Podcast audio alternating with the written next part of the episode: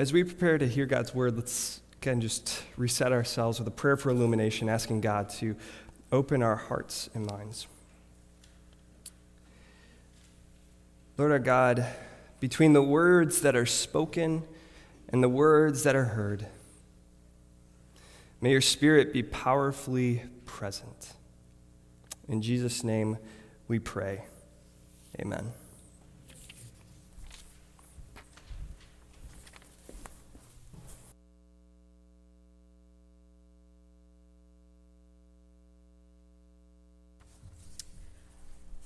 This is the reading of Psalm 32. Let's hear the word of the Lord. Happy are those whose transgression is forgiven, whose sin is covered. Happy are those to whom the Lord imputes no iniquity, and in whose spirit there is no deceit.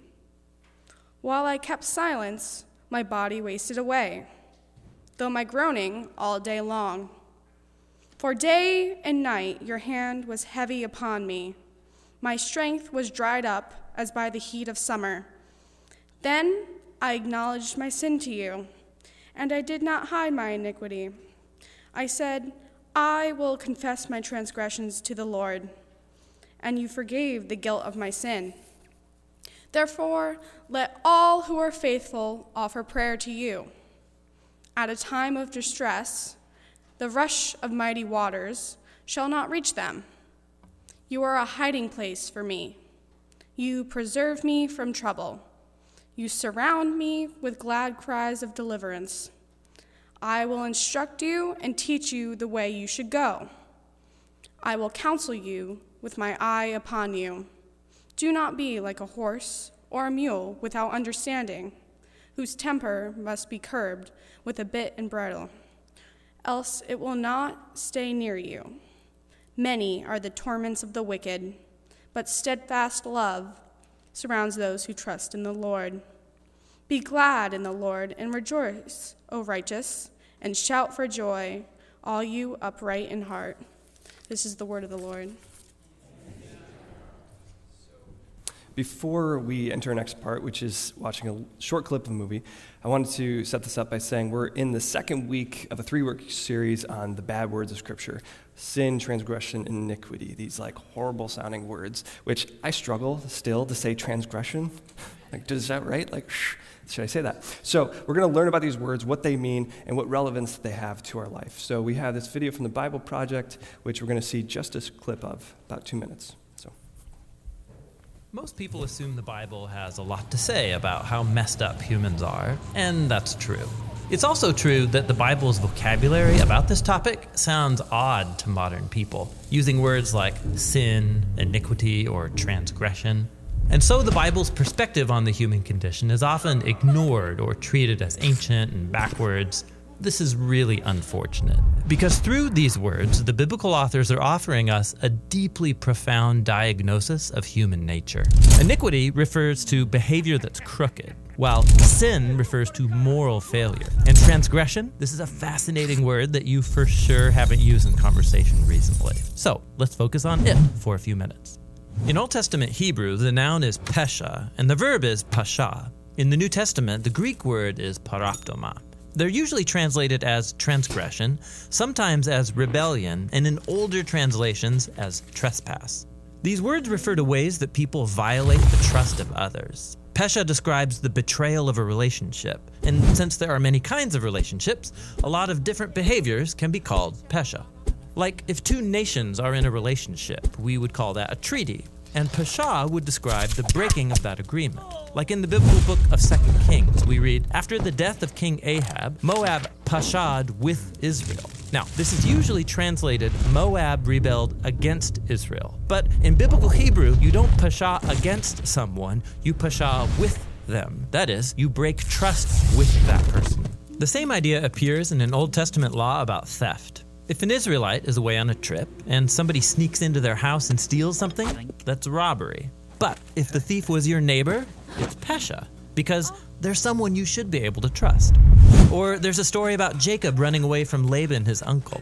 Laban accuses Jacob of stealing some idol statues. He searches all of Jacob's belongings and he finds nothing. So Jacob shouts, What is my Pesha? How have I violated your trust? But the sad irony is that the statues were stolen by Jacob's wife, who is Laban's own daughter. Talk about breaking trust. So, Pesha involves one person or group violating a relationship of trust with another. And this is a really common word in the Bible because it's one long story about a broken relationship between God and the Israelites. At Mount All right, so I wanted to stop there because the rest of the video just made my head hurt for the remainder because there's so much information, so many so much good information. And the reason why I wanted to dive into this is because the word sin itself, you know, is one of the three words, but it becomes this word that's taboo. And when somebody says it, we might shut down or just be like, oh, that's just that old talk. But the biblical narrative, as, as the video said, has this rich understanding of these words that help describe the brokenness of the world and is actually important to our life of faith. And so I wanted to enter into this series, you know, wrestling with these words in order to, um, to help us uh, learn that they're not taboo, but actually helpful. And when we are directed toward acknowledging some of the things that um, are broken in the world, we as Christians always have the hope of being directed to the way that God deals with them and the way God is mending those broken parts of the world back together.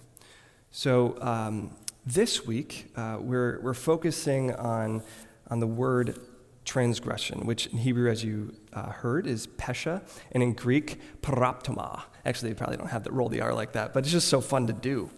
Um, the word pesha literally means break trust with. And if you were listening, paying attention, um, the three things that I caught uh, where trust could be broken is between humans.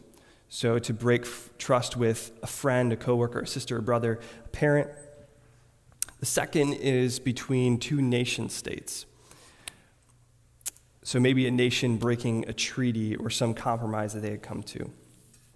Third, the third thing is humans and God, either an individual breaking trust with God or a community breaking trust with God. Trust is the gold standard of the relationships that, that we have uh, with one another and with God. It's the foundation, and perhaps even more so than communication, I don't know which one's first, is, is integral and value to the relationship. And without it, things can break down really quickly. If you don't believe me, then perhaps you've never attempted to like watch a TV series with another person before, right? So, so what I mean by this, uh, I'll give you an example. In college, um, my then girlfriend at the time and I decided to watch Grey's Anatomy together, episode for episode. Right? That was until, uh, by the way, this was like the pre Netflix days where you had to go to the library and get all the DVDs, um, and then you'd like come back and watch them all. And like, anyway, so uh, watching Grey's Anatomy, and then one day after work, I, I, go over to her house, and she has this look on her face uh, that doesn't spell good news, and she says, "Look." I had a rough day and I just sat down and watched the whole third season by myself. oh, my heart sank and my fears are realized because she watched the whole thing without me. And it was awful. It was awful. I, I, I felt so betrayed that the third season actually was actually fully ruined for me. And um, not only that, but I, I stopped watching the show at that point, which actually I just couldn't stand Meredith, the main character, so in some ways it wasn't that great of a loss anyway. But my hurt, I was still hurt, and my trust was still broken. trust is important. trust is important. And so it's, it's no wonder that in the Bible it's used as a word and an important descriptor of the ways things have been gone wrong. And so, as we explore broken trust and its impact on us, for both the ways that we've experienced hurt because somebody's broken our trust, and also for the ways in which maybe we've broken trust with others, um, we'll also point ourselves to Jesus, who comes to heal us from the hurts and direct us to a, a good vision of being trust makers. As we, as we enter our time thinking about this word, pesha, transgression, I want to consider the story of David. Now, David is uh, one of the most famous characters in all of Israel's history. He is a king. But when you meet up with him in this story, he's just this simple shepherd boy, the youngest of all his brothers, who's coming in from the fields back home with his sheep. And there standing is one of God's prophets named Samuel, who has come to anoint one of uh, his family to be king. And he chooses David out of all the other brothers. And he chooses David because, well, he was, he was uh, glowing in health and quite a good looking guy, uh, as the Bible says. But more importantly, because it says that, that he was a man after God's own heart. He loved and sought after God. And so he was anointed king, and David becomes this great warrior. And you perhaps recall the story of David and Goliath, right? And, and David's story of Goliath is kind of like a metaphor for his whole work as a king, this warrior that, that takes this nation of Israel, this small nation, and makes them into this power. It's able to stand up and defend itself amidst all the other major forces in the area. He helps them prosper as a king. He makes them wealthy, and times are good under David. Everyone loved David. And did I mention that he played the harp? He's quite the harpist. He was loved. But, but David was human. And at some point, David failed. And his story has a very long, horrible saga of Pesha. David's fall happens one day when uh, the nation of Israel has gone out to war, because it's that time of year. And he walked out onto his porch and he's gazing at his wonderful city and, and land. And as Leonard Cohen put uh, pretty well. He saw her, Bathsheba, bathing on the roof, and her beauty in the moonlight overthrew him. And he had his servants bring this woman, Bathsheba, to him, and he slept with her. Now, if Bathsheba refused David's invitation, she could be put to death.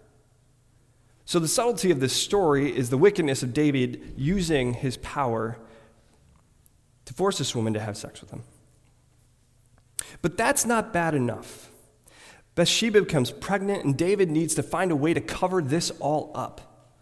So he thinks up a plan, and he has Bathsheba's husband, Uriah, who's this incredible warrior, part of the elite command of David's army, come back from the front lines. And when Uriah comes back, David says, Uriah, you are one of my special forces officers. You're such a great soldier. Take some time for yourself. Go spend the night with your wife. But Uriah, unlike David in this story, is a man of honor and integrity. No, I won't go and do that when my brothers are at war. In fact, I will sleep outside your door, my king. And David says, Great, one of these guys, one of these heroes. So David tries again. He gets Uriah drunk and says, Why don't you go home? But Uriah just pulls up another blanket outside of David's door and snuggles up for the night. And it gets worse. It gets worse when David then writes a letter to the commander of his army. And he goes, Dearest Joab, send Uriah into the heaviest fighting and then pull back your troops, leaving Uriah alone and vulnerable. And then send me word when he is dead. Thanks, bro. And after writing this letter, he hands it to Uriah, and Uriah is then to go and deliver this to the commander Joab. And I imagine, I can't imagine what Joab was going through when he receives this letter, reads it, and then has to look back up into Uriah's, eyes, a brother and great warrior, before sending him out to his fate. Which he does because refusing an order like this from the king could have gotten him killed. And so the abuses of power are stacking up all over the place, all because of his own selfish action. Some king he is. Because David's heart is wrapped and warped with this love and lust for a woman and his desire to only save himself. Do you see the Pesha? The broken trust destroying the relationships? How he broke trust with Bathsheba, who had him as a king, but used his power in such a wicked, horrible way. Can you imagine the damage and the horrors that it caused to her? Not to mention the fact that she was left thinking this is the guy that is going to be the father of this child. How about Uriah? He trusted David and honored him with everything, and for that he was stabbed in the back. And what about Joab, the, man, the commander of the army, who had to have been sick to his stomach to get that letter? And can you imagine being a ruler in this army and wondering if this king was going to put your head on the chopping block next?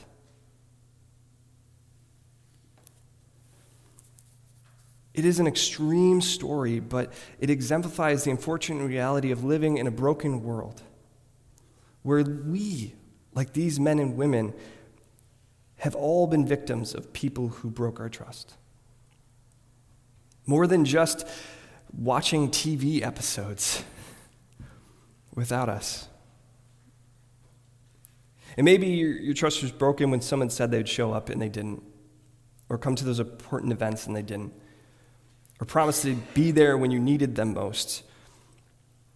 Or there was an unwritten promise of not screwing the other person out of a business deal. Or that your friends wouldn't make a fool of you or that vows would be kept.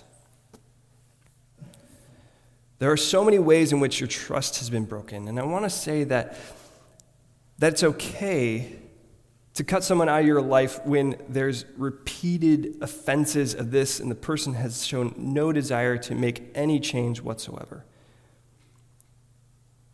And I also want to say that it's, it's good when, and honorable when you can go through the hard work of, of inviting someone to earn your trust back. But what I want to speak to is, is the work that we need to do sometimes to go through the hurt.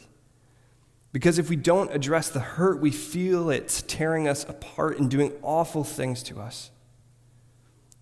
The wounds of hurt can produce scar tissue that builds and builds and builds, making our hearts harder and harder and harder and shielding us from the world so that we never have to feel that pain again. And so our hearts become hard and like walls that we hide behind.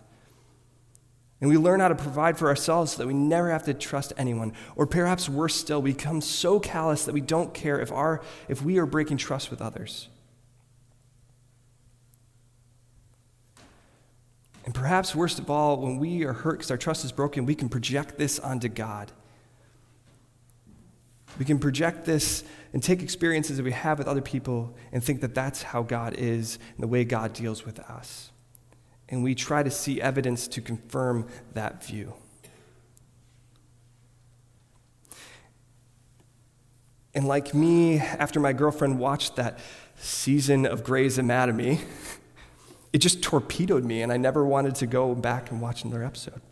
Broken, broken trust can sabotage us in the worst of ways. And so part of healing is to ask how has broken trust impacted how you act?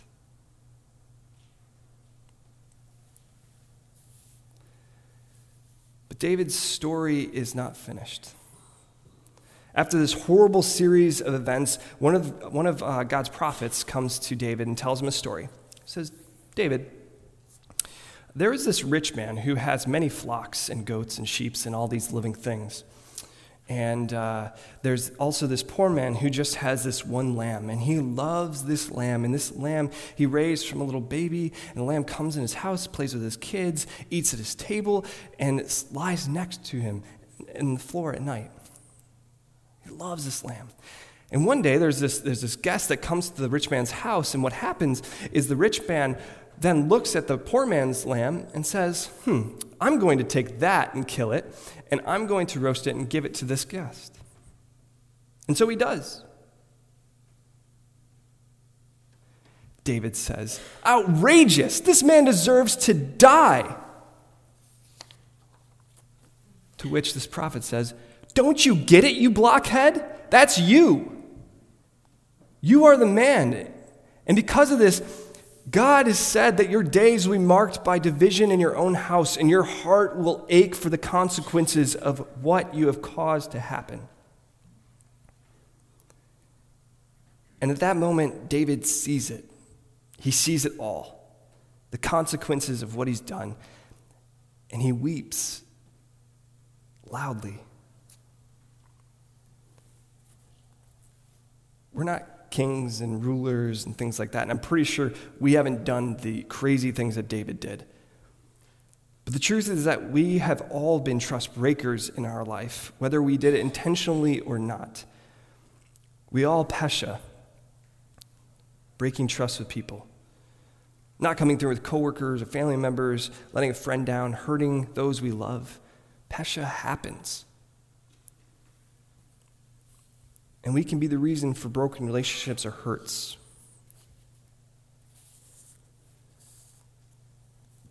We've all been hurt by broken trust, and we've also been trust breakers.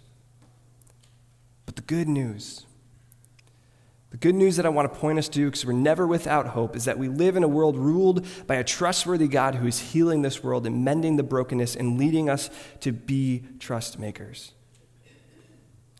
If you continue down with the, the, the video, you'd eventually get to a good part where it talks about what Jesus does. And there's this quote from Paul's letter to the Romans where Paul uses the Greek word uh, for trust breaking, paraptoma, in this way. Paul writes this If death came to all by the paraptoma of one human, he's talking about Adam, the first man, how much more will God's gracious gift overflow to many by the means of a human, Jesus Christ the Redeemer? how much more will God's gracious gift overflow to many through him? We've all had our trust broken, and the prescription is to find a way to trust again. We've all been trust breakers, and we need to see a good vision of how and why to, to be a trustworthy person.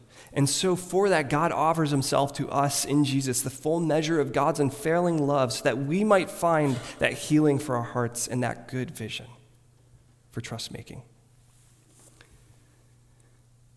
And I want to submit to you a common story that many of you know the feeding of the 5,000. Jesus is traveling down and around all these towns, and he, he's out in the wilderness one day. There's not much around, and all these people are following him because they, they love his teachings and they, they know that he's a healer, and they trust that there's something good going on in him and his life. And after a while, it gets dark, and the disciples say, Well, it's getting dark, Jesus. We should send people home so that they're able to go and get something to eat. Fair request. But Jesus says, You give them something to eat. All the while knowing the trusting act that he's going to do. And what he's going to do actually takes a lot of trust for him as a human.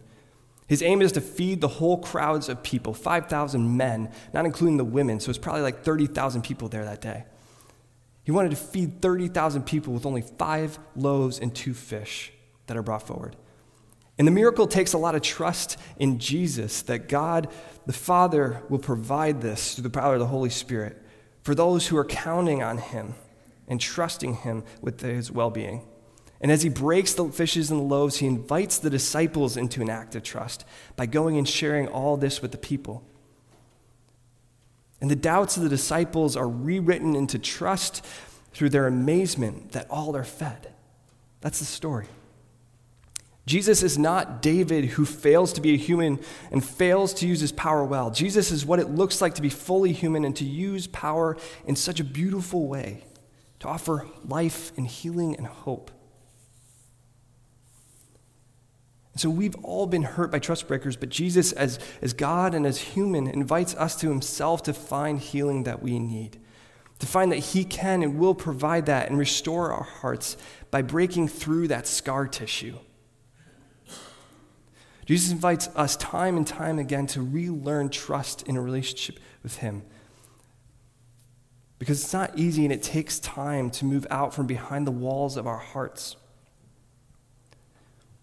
And as we begin to make our way in a world, a world that, that is broken, and sometimes we will continue to have our trust broken, Jesus is our foundation that holds us and keeps our hearts hopeful and open rather than hard and closed off.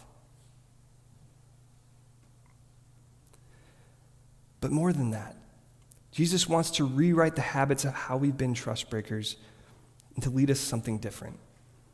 And I think that, like David, we have to first become aware to the ways in which we've broken people's trust. And I think we need to find out about, about the impact of this. The way we've hurt people and let people down.